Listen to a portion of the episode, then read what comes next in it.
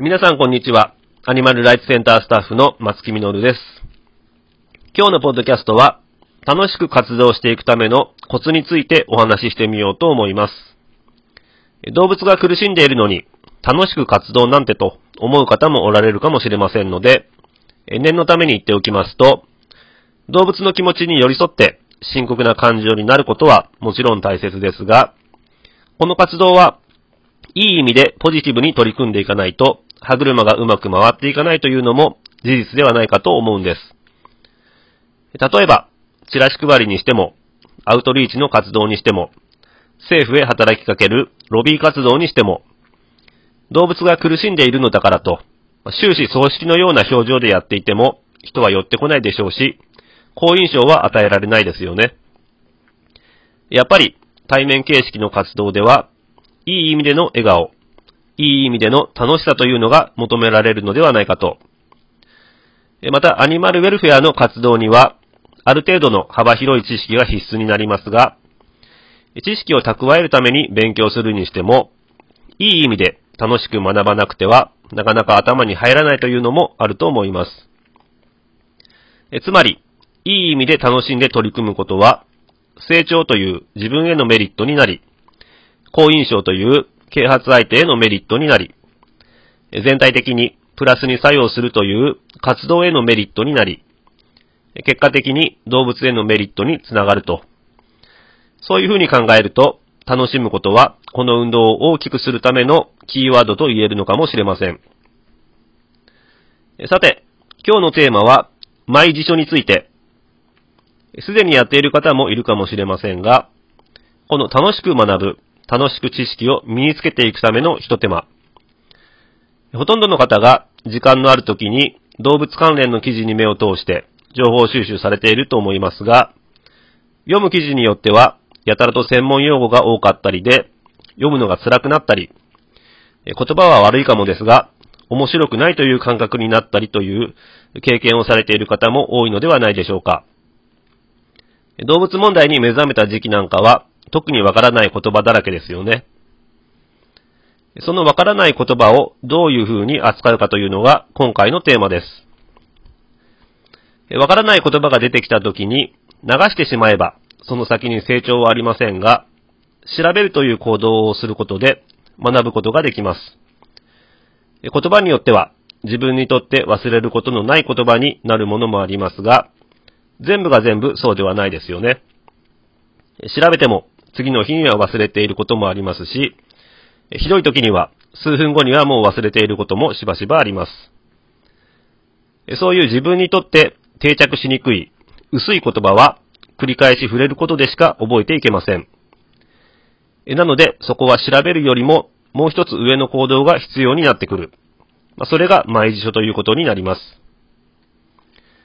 パソコンでも大学ノートでも何でもいいんですが、わからない言葉とその意味を書き込んでいく。できれば、あいうえお順であったり、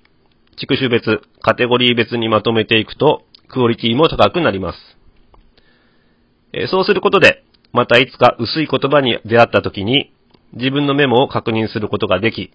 次第に定着していくという。毎回検索するのも同じじゃないかと思うかもしれませんが、毎辞書は自分にとっての薄い言葉が一目で把握できるということと、少し時間が余った時などに読み返すことができるというところで、まあ、単なる検索とは定着力が違ってきます。あとメモがある程度溜まってくると、毎辞書への愛着というのも湧いてくるんですね。ロマンチックな言い方をすると、世界に一つだけの、自分だけの辞書なわけですから。そういう気持ちになってくると、わからない言葉がある記事に対する気持ちが前向きに変わってきますし、むしろ薄い言葉にもっと出くわしたいとすら思えてきます。そして薄い言葉が定着してくるにつれ、難しい記事を読むことが楽しくなってくるという、まあ、これが学習意欲向上のコツなのではないかと私は考えています。ちなみに私の毎辞書から、例えば鶏に関する言葉を挙げますと、グリッド。これは鶏が食べたものを胃の中ですりつぶすための小石のことです。スコールディング。スコールディングは食腸処理場で首を切られた後に、羽を抜けやすくするために湯につける湯漬けの専門用語です。トーカット。これはオスの繁殖鳥のつま先の内側の最後の関節を取り除いて、交尾中に面取りを傷つけないようにする。まあ、こういう意味を調べることで、まあ、そういうこともしてるのかと、衝撃を受けることもたびたびあるんじゃないかと思います。バンブルフット。これは支流症のことなんですが、足の裏にできる膨らんだコブで、金網の上で、生活を強いられているバタリーケージの鶏の足の裏によくできるものです。ブロイラーの足の裏にできる FPD というのもありますが、これはフッドパッドダーマティティスの略でして、糞尿で足の裏が黒く焼けただれるものなので、バンブルフットと似ているんですが、違う症状ということになります。パーチング。パーチングは止まり木に止まる行動のことです。えプレスタンショック。えこれは電気水槽式スタナー、ま、気絶をさせる水槽で、ま、そこに入る手前で暴れたり、ま、羽を広げたりで、え無駄な感電をしてしまうこと。えプレスタニングショックと分けていった方が分かりやすいかもです。ま本番前に感電してしまうことです。えフェザーペッキング。えこれは羽続きのことです。えマセレーション。今ちょうどオスヒヨコの殺処分廃止のキャンペーン中ですが、ヒヨコが粉砕機で粉々にされる殺処分のことを専門用語でマセレーションと言います。え中には調べてもよくわからない場合もあったりしますが、え例えば、デスパリングという言葉の意味は、鶏の足の白車の目を取り除くことらしいのですが、白車の目がなんだかわからないという、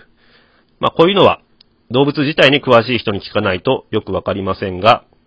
まほとんどのことは調べれば大体わかる言葉だと思います。えこんな感じで、毎辞書を作ってたまに読み返したりしていると、